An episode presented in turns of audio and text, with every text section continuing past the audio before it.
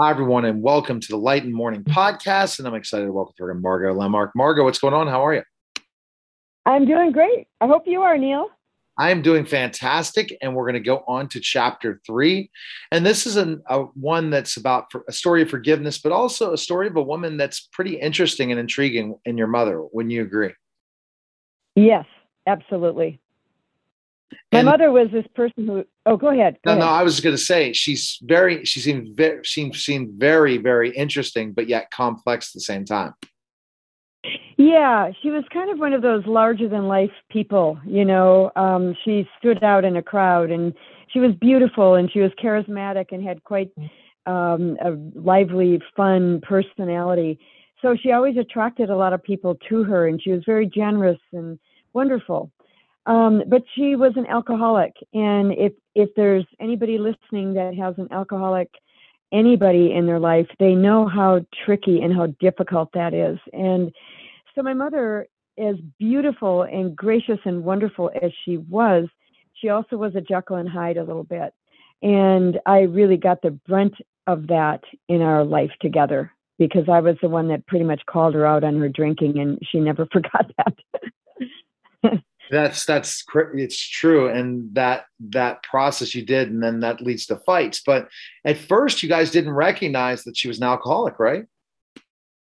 No, you know, it just sort of grew gradually. And I, and I think of probably a lot of alcoholic families have that same sort of story where you don't realize it. And then suddenly you start getting hints of it. And then it, then you start kind of talking about it behind her back, like, what's up with mom, you know, that kind of a thing. And, and then you realize full force that, yeah, she's, she's drinking a lot all the time. And, and so, it, you know, as she grew older, I think it, the problem got worse. And, um, yeah. And then finally we realized it and sent her for help. And that's and sending it for help. So what age did you send her for help?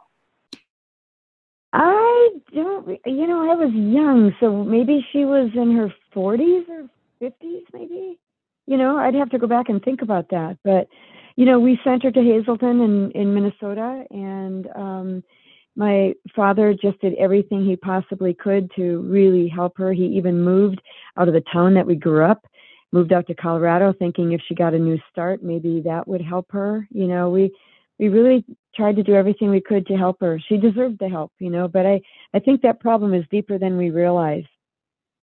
Do you think it's because you said she was larger in life in certain aspects, the way she, you know, interacted and people attracted, that that brought a lot of pressure to her because of that? I don't know. I don't think so. You know, a lot of people can handle that. You, you know, um, well, a lot of people, I don't know. Maybe, maybe, I don't know. You know, I was too young at the time and too upset with her for drinking to ever talk to her like an adult, you know, and, and she died when I was, what was I, in my early twenties. And so, you know, I never was an adult to talk to her really. So I don't know. I don't know what that deep problem was that she couldn't overcome. So tell us some of the memories you have of your mother, I guess the good times before, and really less than the bad, because it looks back, you look back at that and say to yourself, especially when there's a story of forgiveness at the end of this chapter, that really looking at some of those positive moments is very, very important, especially with someone with an addiction. Yeah, I would say, I would say my, the biggest memories I have of my mother was around any occasion, Christmas, birthdays. She would throw incredible parties, themed parties for our birthdays, you know, and great big parties and with prizes. And, um, it, it was, it was, it, our parties were the ones that everybody wanted to be invited to, because she really did such an amazing job at that and made every single holiday so extra special. She, she was really good at that. She was good at tending to her kids and making sure they had a kind of a magical life growing up. And, and we really did. I can tell you one memory, um, when I was sweet sixteen, our house had just burned down. And we didn't have anything. We lost everything in the fire, and we were all really depressed and sad. And it was a tough time for us at that point. And she um, orchestrated a surprise birthday party for me at the country club. And we were eating dinner, and she ever, she was trying to cheer me up and everything, you know, and it was my birthday. We couldn't do anything because, you know, our life was turned upside down. And she had me facing away from the windows.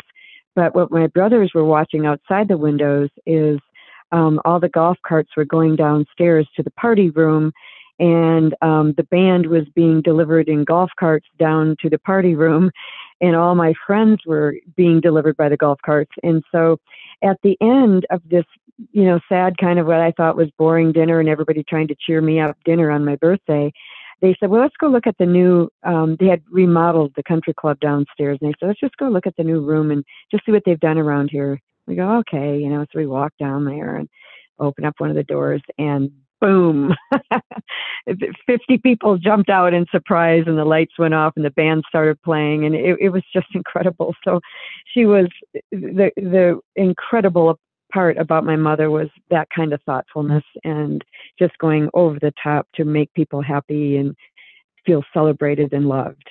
And that was a really cool event. Surprise b- birthday party, the way she did those surprises. But you guys b- were kind of uh, back and forth because of the alcohol, right, Margo? Yeah, I called her out on her her drinking once, and she, she kicked me out of the house and everything. I went and stayed at a friend's house, and she, then she begged me to come back, and I wouldn't come back until she quit drinking or until she went to get help.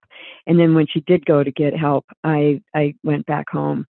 So she really thanked me for that when she was sober, and she kind of hated me for it when she was drinking. You know, I, I was kind of the her nemesis when it came to drinking. So yeah, we had a back and forth. We had we had just this wonderful relationship, and then this really difficult relationship. So yeah, it was it was up and down a lot. Up and down for sure. But that story of forgiveness was such an important part, oh. right? Right before she well, died, you thought that you would yeah. die.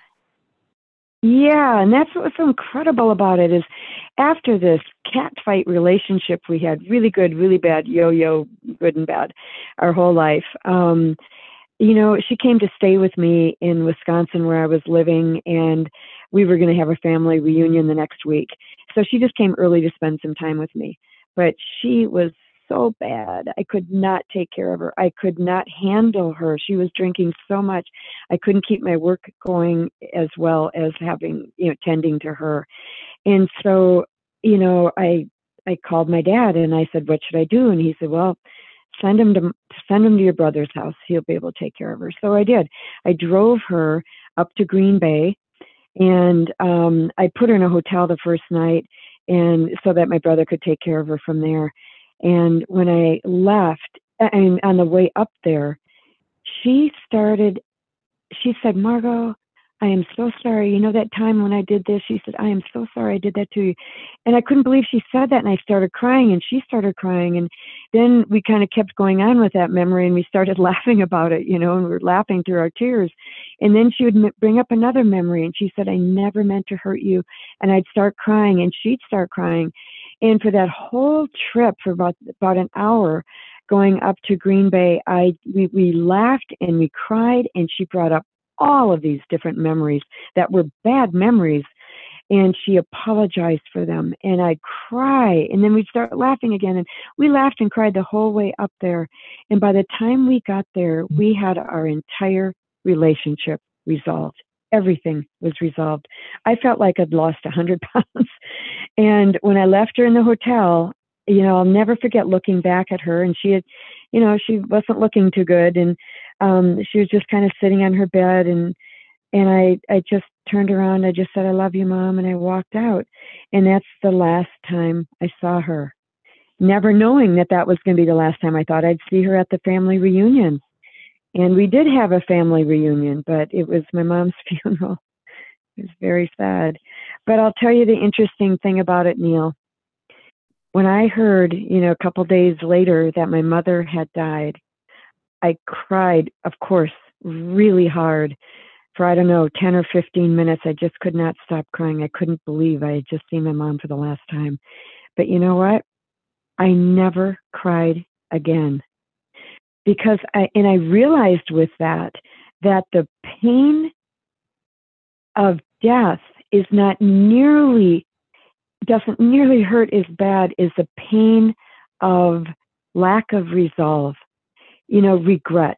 The pain of regret is the worst pain we can have. I didn't have that pain of regret. I had the pain of losing her, but I did not have the pain of regret. And that is huge. That is huge. I have kept everything resolved ever since then. She gave me a gift that I, that is, I can't even describe, because I have never left anything unresolved ever since my mom died. She taught me how to resolve. She did resolve our relationship. I saw the importance of it, and I have kept every relationship resolved since then. So yeah. there, there it is. It's so important. There it is. To, to forgive people for their actions, and to understand that uh, you'll forgive them, but that doesn't mean you'll never, you'll forgive them for what they've done, but you have to move on in the chapters of your life, but understand, hey, I didn't mean to do this, so that there's nothing left between people at the end of the day, right? Yeah, exactly. And and that's why that chapter was the hardest chapter for me to write, but it was the most important, because, you know, it's me just begging people to, to if there's something to resolve with people, if there's something you want to say to somebody, say it now, do it now. And you you need to live as if every moment with that person is your last. You have to just, you may, because it may be, it may be. So resolve everything now and just be at peace with that. Because then, then when somebody dies, you only have the sadness of not seeing them again, but you won't experience the unbearable agony of this irreversible regret.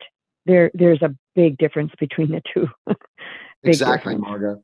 And, uh, we talked about last on last on the last podcast about uh, you are going to learn how to speak again through mediation, um, through your dog, right? You had a yep.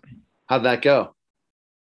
It went very well. It went very well. I love this class, and I've been talking to my dog now. And before, before, in like with this book, anybody who died, they came to me. I didn't have the ability to talk to them, and now with this class, I'm speaking to my animals. Um, I'm able to at least speak to Sassy now, and finding out how she's doing since Bindi passed.